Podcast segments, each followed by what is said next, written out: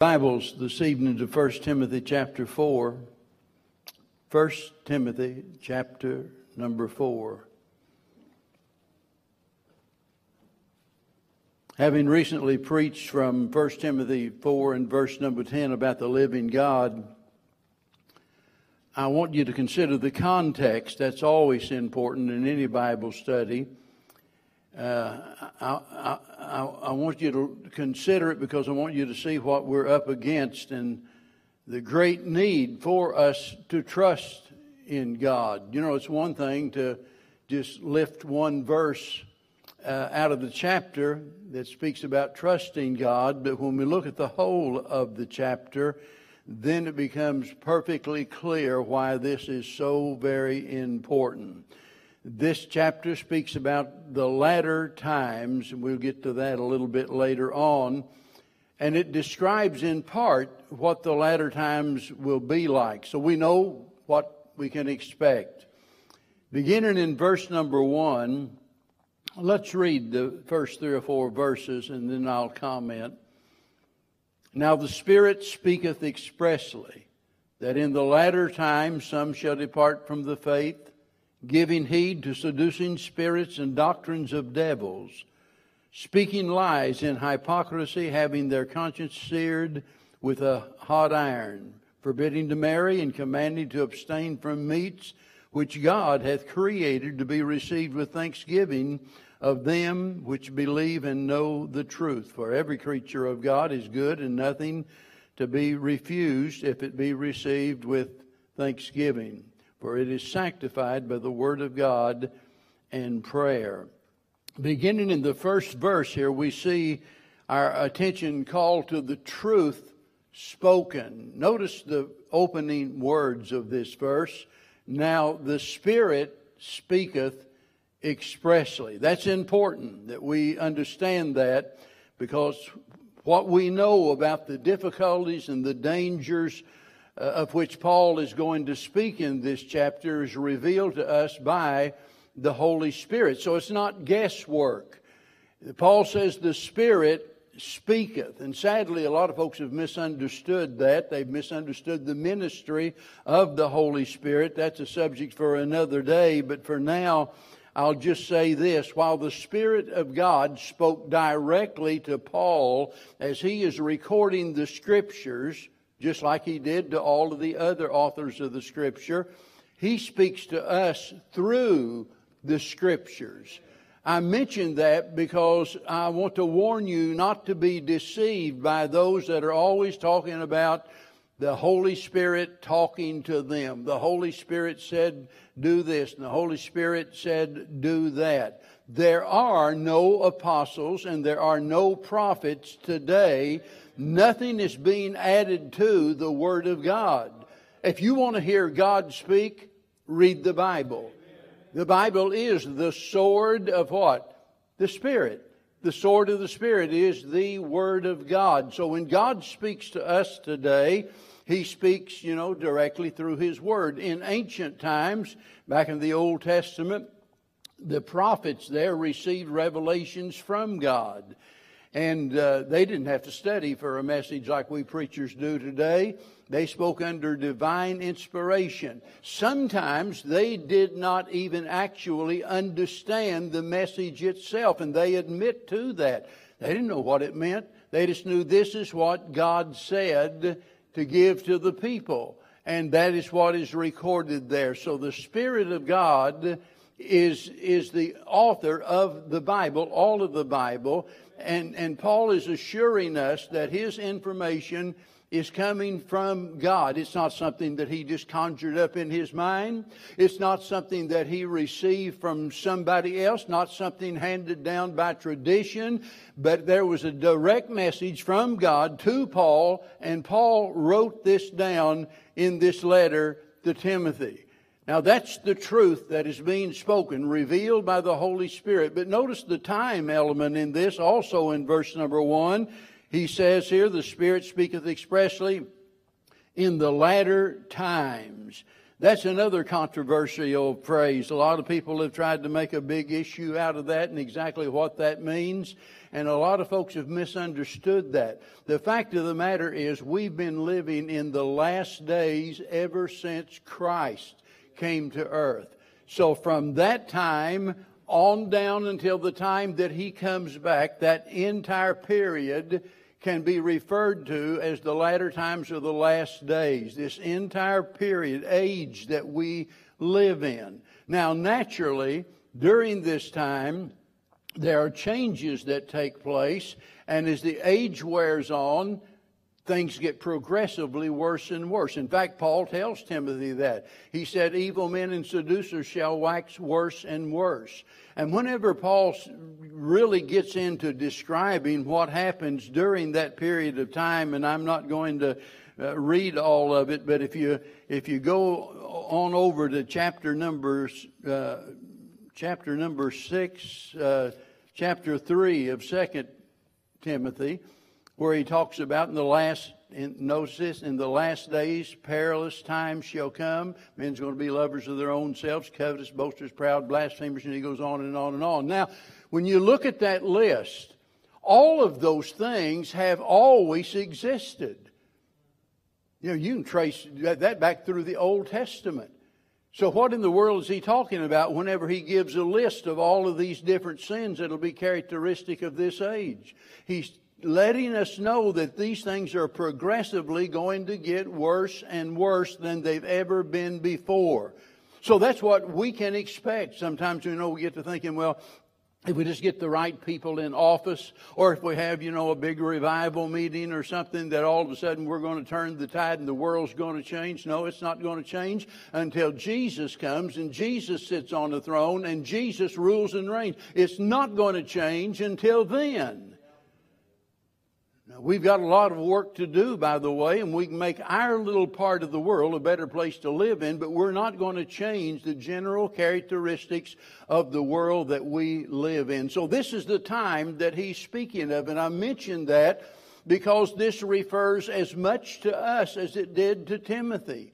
So it wasn't just a message for Timothy at that particular time, it's also a message to us. So we see then the time element. Notice he speaks also about the trouble. He says, Some shall depart from the faith. Whenever I look at that, I think to myself, thank God he doesn't say all. He didn't say all shall depart from the faith. That means that we can rest assured there will always be some who avoid apostasy. And that's what this is all about departing, falling away from the faith. That, the word for that is apostasy.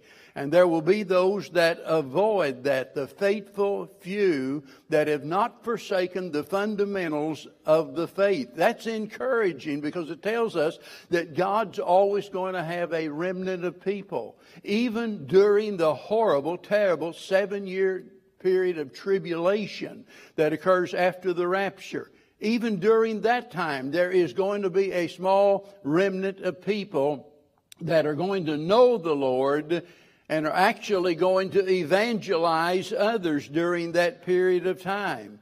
So the trouble has to do with, notice here, they depart from the faith. The faith. Notice he didn't say they depart from faith. They depart from the faith. Whenever you see that phrase, the faith, it speaks about the body of truth that we believe. It speaks about the Word of God. So it's speaking about the body of truth, not our trust. It speaks about our creed, not our confidence. He's talking here about, uh, about uh, our, uh, our, our belief system and what we base that upon. He's not talking here about a failure to believe but rather he's talking about falling away from our beliefs.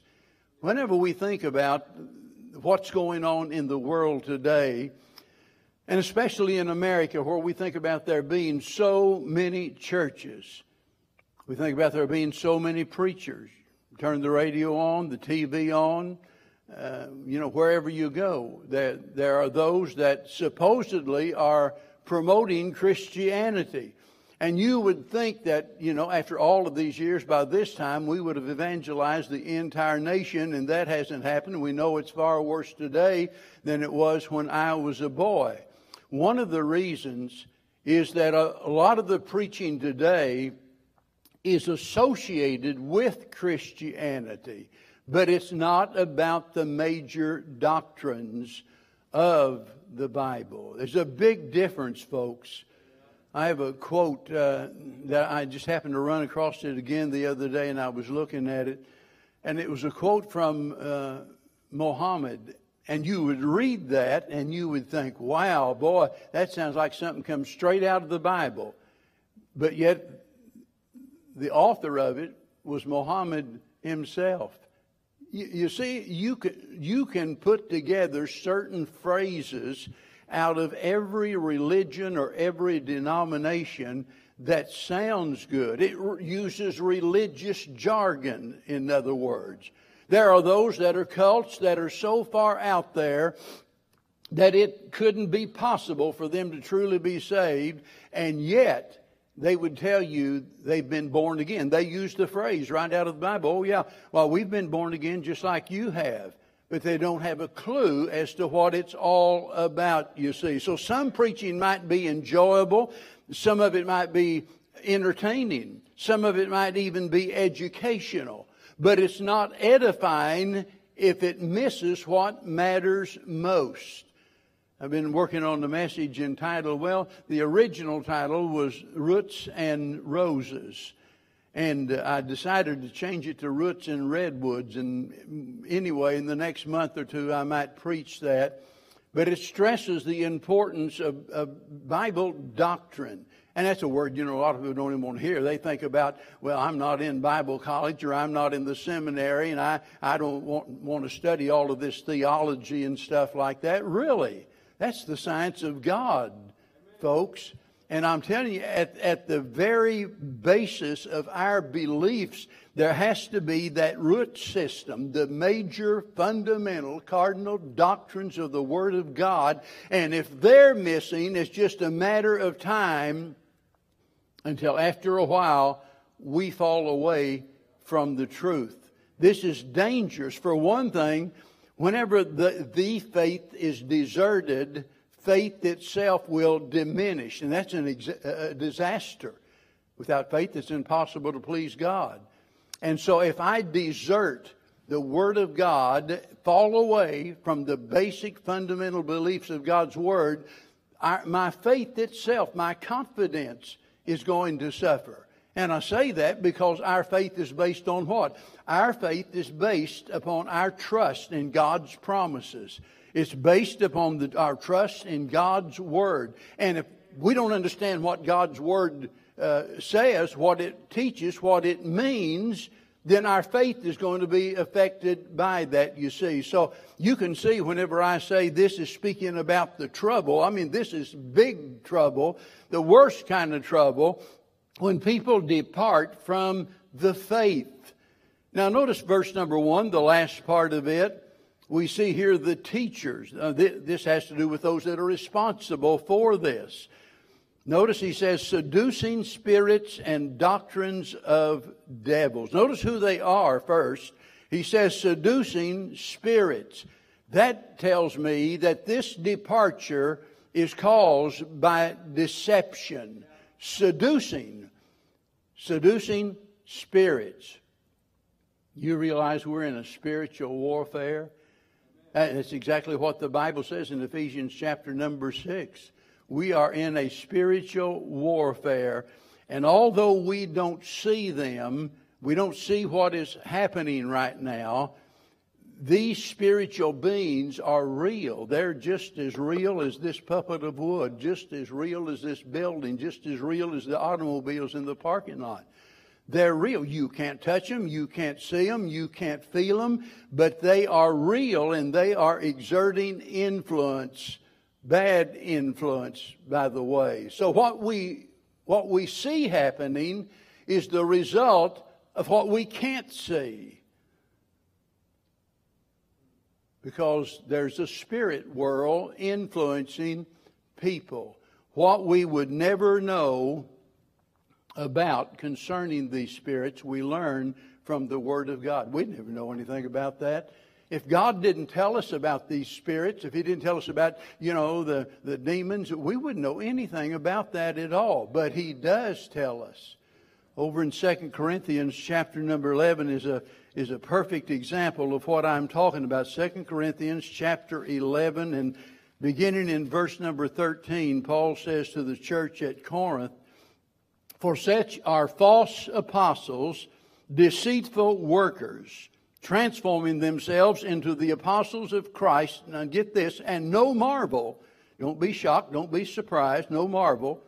For Satan himself is transformed into an angel of light. And therefore, it is no great thing if his ministers also be transformed as the ministers of righteousness, whose end shall be according to their works. You see, that explains what's going on in the world today. That is a, that is a picture of the spirit world and the activity and these teachers. Now, that's who they are. But notice what they teach here in uh, the last part of verse 1 where he says doctrines of devils. And then he goes on in verse 2 and verse number 3 giving us some examples of what he's talking about. But when he says doctrines of devils, he does not mean the doctrine of demons. That's not what he's saying. He's not saying they teach the doctrine of demons, but rather the doctrines of demons. In other words, he's talking about that which is declared by the demons, teachings that come from the demons. And in verse 2 and 3, he, he, he describes for us what some of these are. Now, naturally, you know, this isn't all they do, but what Paul mentions here is enough to serve as an illustration of his point because what he mentions relates to the problems that existed in Corinth at that particular time. These are issues the church was dealing with, so he mentions them but he could have mentioned a lot of other things. And to deal with everything done by these seducing spirits, we'd have to study the entire Bible to get a picture of that. That's not Paul's purpose there. He's just trying to get them to understand that the problems that exist in the church, what you see going on, is the result of seducing spirits and doctrines of devils. And it's, un, it's important that you and I understand this because it enables us to see why people fall, and that helps us not to fail. When we, when we understand the reason, sometimes we, we see a person that just all of a sudden spiritually goes haywire, and we wonder to ourselves, what in the world happened to that person? And, you know, we say, well, I just, I can't, I can't believe they did that. I, I don't understand that. Well, this helps us to understand that. It, it enables us to see that there are those that are blinded by Satan.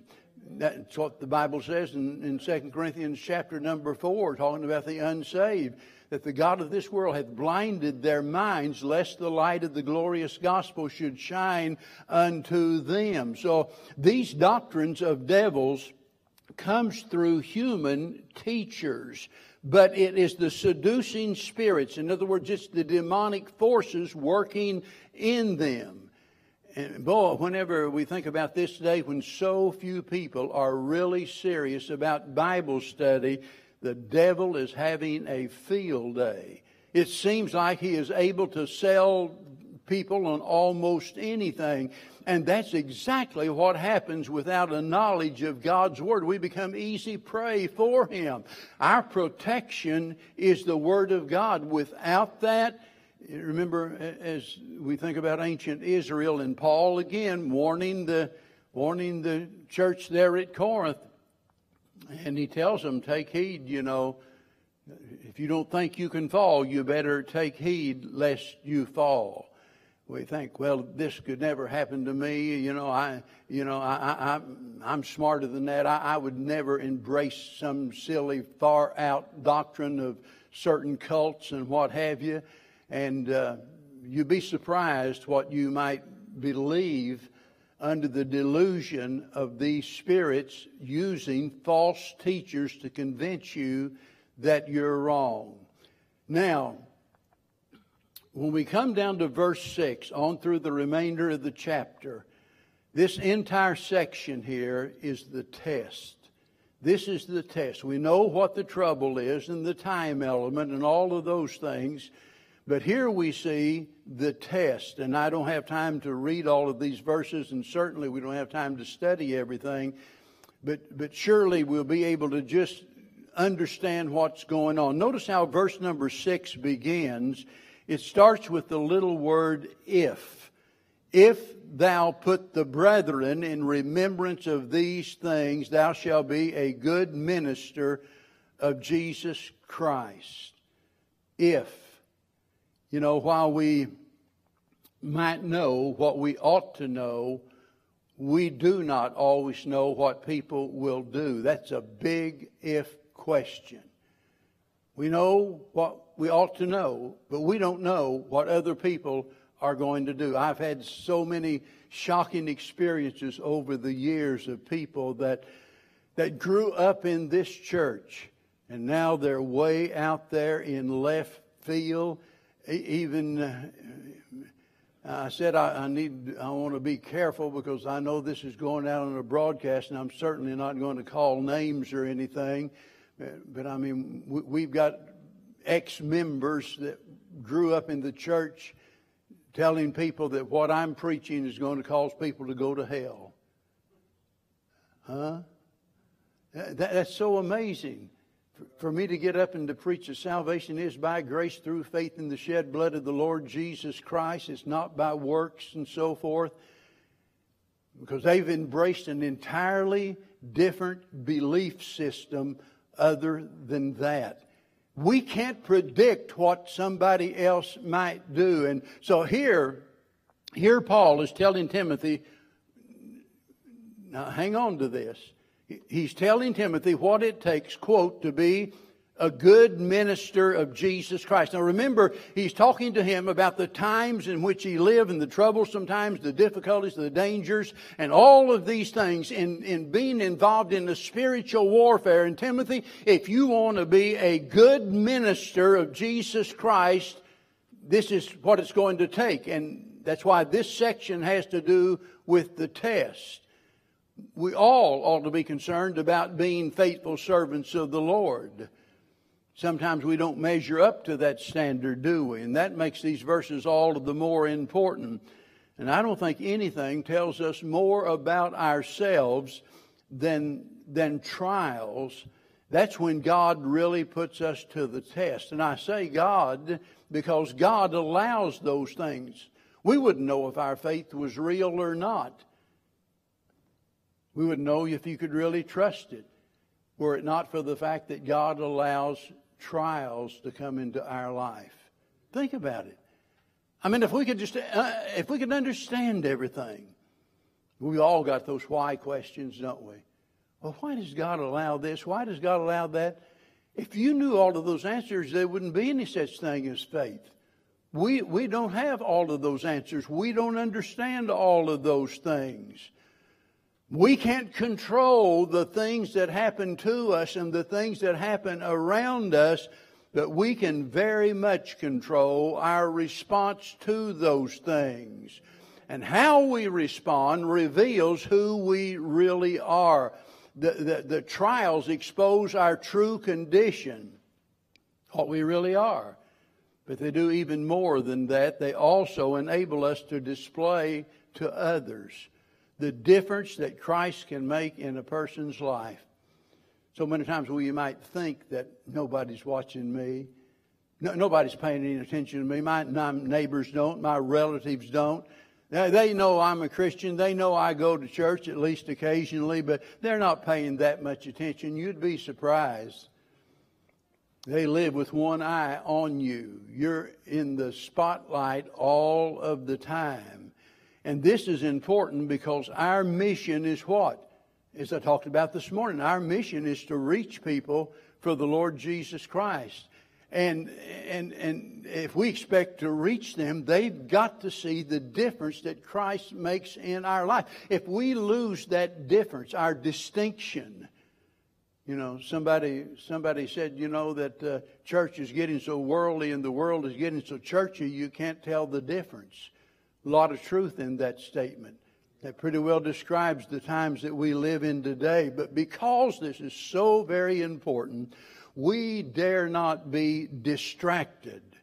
Whether we're distracted by problems, like these problems that Paul is dealing with there, it's real easy, you know, to keep your focus when everything's going good, but all of a sudden when everything's going bad, if we're not careful, we can get distracted from what we should be doing. Sometimes, though, it's not problems, sometimes it's pleasure that distracts us. But because God called us to do something that is so very important, we dare not fail. And that's why we have to take every possible measure to not get sidetracked and to do whatever's necessary to ensure success. And that's why Paul is saying what he does here to Timothy. is There's no room for error. If you're going to be a good minister of Jesus Christ, look, you're under the gun. You're going through this test, and this is what it's going to take. Now, that brings us down to the details concerning what we can expect when it comes to the test that we go through. And before we look at it, I want you to look at the last verse first. And I have a good reason for doing that. Look at the very last verse. He says, Take heed unto thyself and unto the doctrine, and continue in them, for in doing this thou shalt both save thyself and them that hear thee. I want to look at this because this is something that a lot of folks have misunderstood. These words, thou shalt both save thyself and them that hear thee. To understand that statement, or any other statement, any other verse in all of the Bible, we have to start with what we know instead of worrying about what we don't know. Some people get so hung up on certain verses of the Bible and they can't figure it out. They don't understand it. Well, welcome to Bible study. I'll tell you right now, regardless of how long you study the Bible, there's always going to be certain verses and certain things about God that you'll never understand in this life. There will be other things that you will not understand perhaps for years to come before all of a sudden it's like a light comes on and the Holy Spirit reveals the truth of that particular statement. So there are a lot of things that we don't know. And to unravel those mysteries, we have to start with what we do know. Now, what we do know here is that Paul is not talking about being saved by works. As I said, we're saved by grace through faith, not of yourselves. It is the gift of God. So Paul's not talking about the subject of redemption. And we could go on and on and on with different verses affirming that fact that our works do not save us. The word save simply means deliver. It's used of deliverance throughout the Bible in regards to things other than our spiritual salvation. In this case, Paul is talking about deliverance from this evil that he's been speaking about. What is, what is that evil? It's apostasy. It's falling away from the truth of God's Word, the doctrines of God's Word. Now, that of course could lead to the spiritual salvation of others.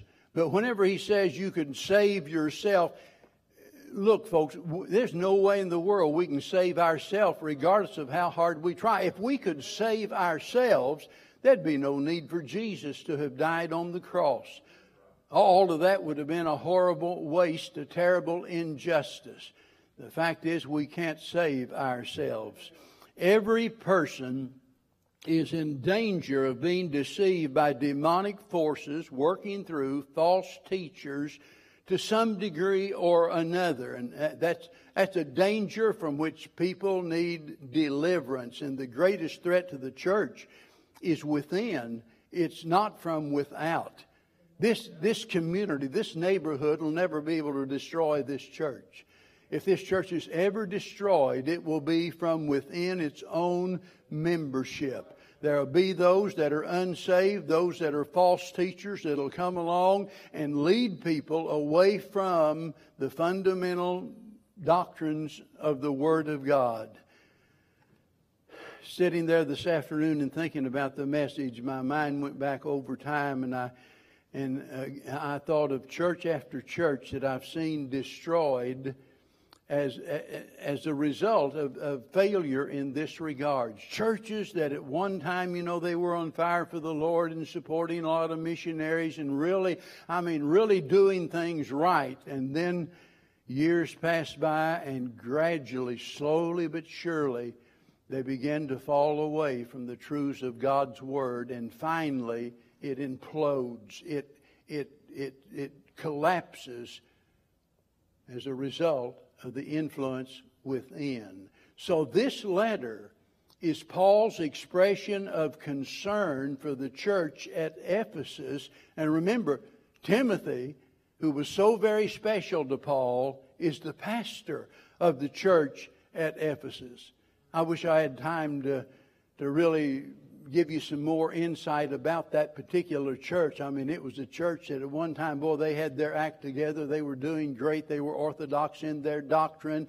Uh, they had a lot of good works. And by the time John writes to them over in Revelation, the Lord mentions some of the good characteristics about them, but he says, But I have somewhat against thee you got a real problem, and if you don't fix it, I'm going to move out. I'm going to remove the candlestick. I'm taking my spirit out of this church. And the problem was they had left their first love. You see, that doesn't happen overnight. That happens slowly but surely over a period of time. So Paul is expressing to Timothy the greatness of his concern for, for Timothy as an individual and for this church. Can you imagine what a thrill it must have been when Timothy came into possession of this letter, knowing that he's got this letter from Paul that is that it, that was delivered and given by the Spirit of God. So it's, it's like God speaking directly to him.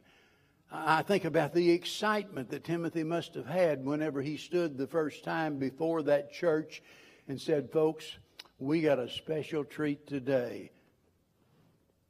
I've just received a letter from God, a letter that Paul wrote, and it's in my possession, and I'm going to read that this Sunday morning. Boy, you better believe all of their ears would have perked up. They would have all been excited, and Timothy, no doubt, as the pastor, would have been so greatly encouraged. So, in this section, Remember, Paul is showing Timothy what it takes, as he says, to be a good minister of Jesus Christ.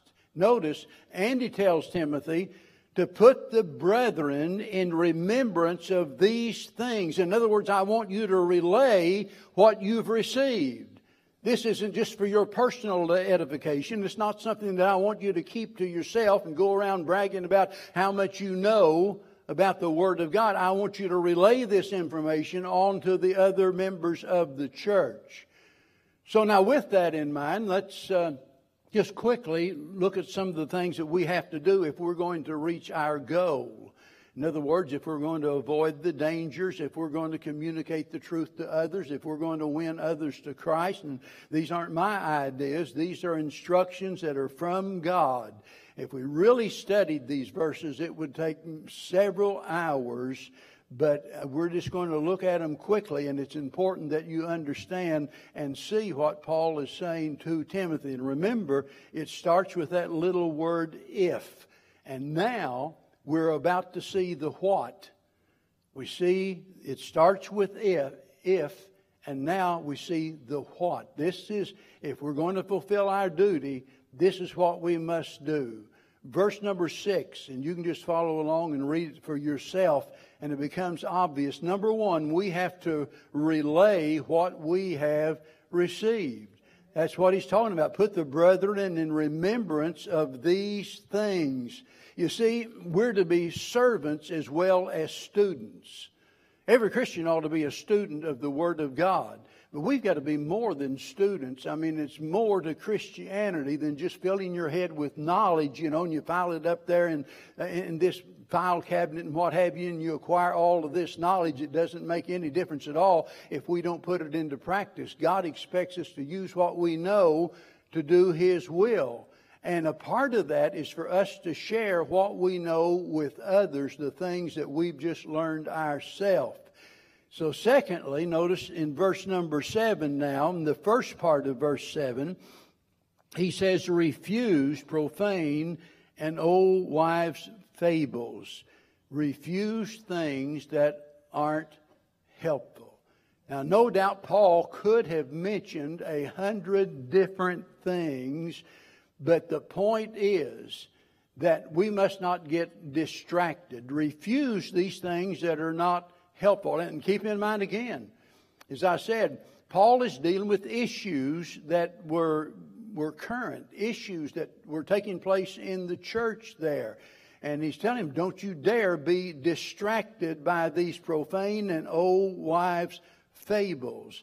You know, sometimes the most dangerous thing is that which is good instead of that which is evil. We can get distracted. You see, we get distracted from the main thing because we're focused on secondary things. And as I said this morning, that's why sinless things can become sinful. So, number one, he says, relay what you've received. Number two, refuse things that are not helpful.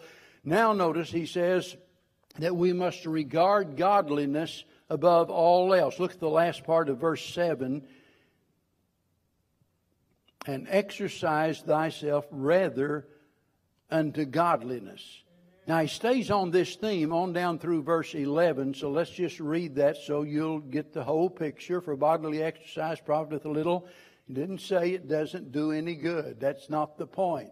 If you're looking for, you know, uh, an excuse to not exercise like I do, uh, you're not going to find it here. He just says it profiteth little, but godliness is profitable unto all things, having having promise of the life that now is and of that which is to come. This is a faithful saying and worthy of all acceptations. For therefore we both labor and suffer reproach because we trust in the living God who is the Savior of all men, especially those that believe. These things command and teach. So he's telling him that the important thing is godliness. The important thing is not exercise. The important thing is not church activities. The important thing is godliness. Do not be led away from that. Keep your focus on that. Verse 12 now, number four, he tells Timothy if he's going to fulfill his calling, show himself as a good minister of Jesus Christ, he must reflect Christ. This is one of my favorite verses. Let no man despise thy youth, but be thou an example of the believers. Notice in word, in conversation, in charity, in spirit, in faith, in purity. I preached an entire series just on that one verse, and you can see why. Because here he's telling us that if we're going to succeed in reaching other people, they must see Christ in us. So many times, you know, we sing, I'll tell the world that I'm a Christian. That's okay. But it's even better to show them that you're a Christian. To put it in shoe leather, to demonstrate what it is. And that's what he's talking about, being an example here. And notice the areas in word, in conversation, in charity, in spirit, and in faith, and, and, and in purity. Verse 13, he tells us not only that, but that we must ready ourselves. Verse 13. Till I come, give attendance to reading, to exhortation, to doctrine. Now, we're not going to talk about the details that are mentioned there, but it's obvious he's telling us that we have to make ourselves ready, be prepared, and he tells us how we do that in reading, in exhortation, in doctrine. When we neglect those things, it puts us in peril. Because as I said earlier, we can't change and we can't control most things, but we can do something about ourselves. And we need the discipline that it takes to, to make ourselves ready for the work God's called us to do. Verse 14, he tells us that we must remain faithful. Neglect not the gift that is in thee, which was given thee by prophecy with the laying on of the hands of the presbytery. So here we're to remain faithful. Neglect not the gift that is in thee. You know, some things are so very important that we must not neglect those things because it'll result in the ruination of our lives. Number seven, verse 15, he tells us that we need to review these things and resolve to obey. Verse 15, meditate upon these things. And notice, give thyself wholly to them, that thy profiting may appear to all. Review these things, meditate upon them. You know, you could sit down with the finest steak in all of Houston. And boy, I mean, you could eat that steak and chew it up and you could taste it, but if you spit it out without swallowing it, without digesting it, it'll have no benefit to you whatsoever. You see, we have to digest that which we've eaten. And the word meditation is so important because sometimes we get the idea that if I just read through the Bible, that's all that's important. When I first got saved, I got on a Bible reading program like a lot of people, you know, read through the Bible in a year. Boy, I found myself, you know, trying to save time and just reading as fast as I could so I could say I read my section for the day. And after a while, I realized this isn't doing me one bit of good. I'd rather take one verse and just pick it apart and look at it and, and meditate upon it. That's a whole lot more valuable than it is to just read an entire book of the Bible. So he says, meditate upon these things. I've often said, you know, in light of the condition of our world today, uh, two things I think would help a lot of people uh, medical equipment. That's a rocking chair and a porch swing. You just sit out there, you know, and you fellas sit out there in the rocking chair whittling on a stick. You might be amazed how good that would be for your spiritual life. Meditate upon these things. Lastly, verse 16. We already talked about it, but we can sum it up by saying he's telling us here we need to reach others. Take heed unto thyself, indeed, and unto doctrine. Notice, continuing them, for in doing this thou shalt both save thyself and them that hear thee. If we're going to be helpful to others, we have to take heed unto ourselves. You, you know, and I thought about this quite a bit before the service ever started.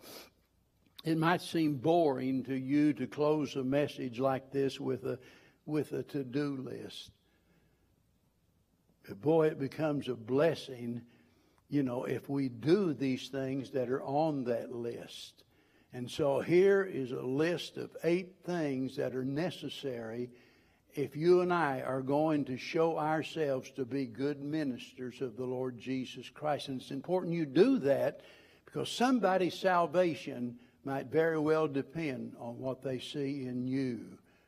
Be thou an example of the believer. I'm so glad that in my Christian life I've, I've had those men and women who were good examples. I think about the first church that I pastored and and some of some of those little old women. I mean, some of them look like they're a hundred years old, but I'll tell you, they were so very faithful. And uh, boy, I, I'll never forget seeing them. They walked to church. They lived there in that little town, population of 200, and and uh, they lived there. They walked to church, rain or shine. If it was raining, here they would come. Alice Proctor and Mrs. Johnson, and one from this direction and one from that direction. And boy, whenever you see that kind of faithfulness in God's people, and, and, and, and it seemed like with Alice especially that she just felt like she had a mission. Her husband couldn't come to church, but I'll never forget. He physically couldn't. And visiting with him, his name was Gay Proctor. And I'd go visit with him. And both of them, it's like they was on a mission to say something to encourage me. And, and boy, they did. But to have those good examples in your life is so very important. And it's important to unsaved people that they might see Christ in you. May we rise up to that challenge and be examples of the believers. Amen. We're not going to change the times in which we live. This, hey, God put us here for this time. We've come into the kingdom, as it were. Let us accept that challenge. Let's bow in prayer. Father, how we thank you, Lord, for the information that leads to inspiration that helps us to become the kind of people that you'd have us to be. We're so thankful, Lord, for those that have accepted the challenge and they've lived out the Christian life in such a way that it was obvious that that that they were filled with the Spirit, that they loved the Lord, and just their example has been such a great encouragement. We thank you for those members of this church that are so faithful week after week, in spite of their physical problems and difficulties. They're here and they're faithful, and we thank you for them. And Lord, I just pray you help all of us to be the kind of an example to others that we ought to be, that they'll see Jesus living in and through us. For we ask it in his name. Amen. Let's all stand.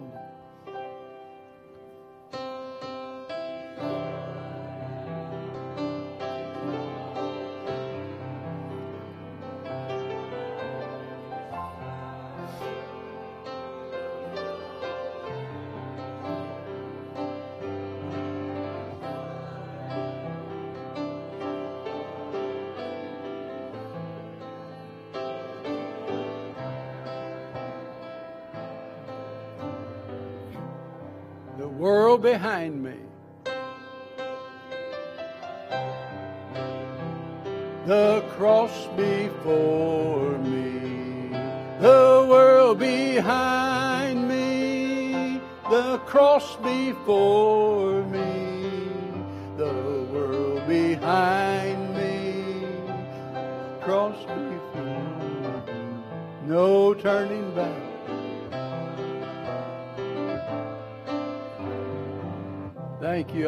much for being here and being faithful. Any last word before we dismiss? Any announcements we need to make? Don't forget the sign up sheet out there for the fall festival. Get your John Henry on there if you want to if you want to help in any way. All minds clear? You sure?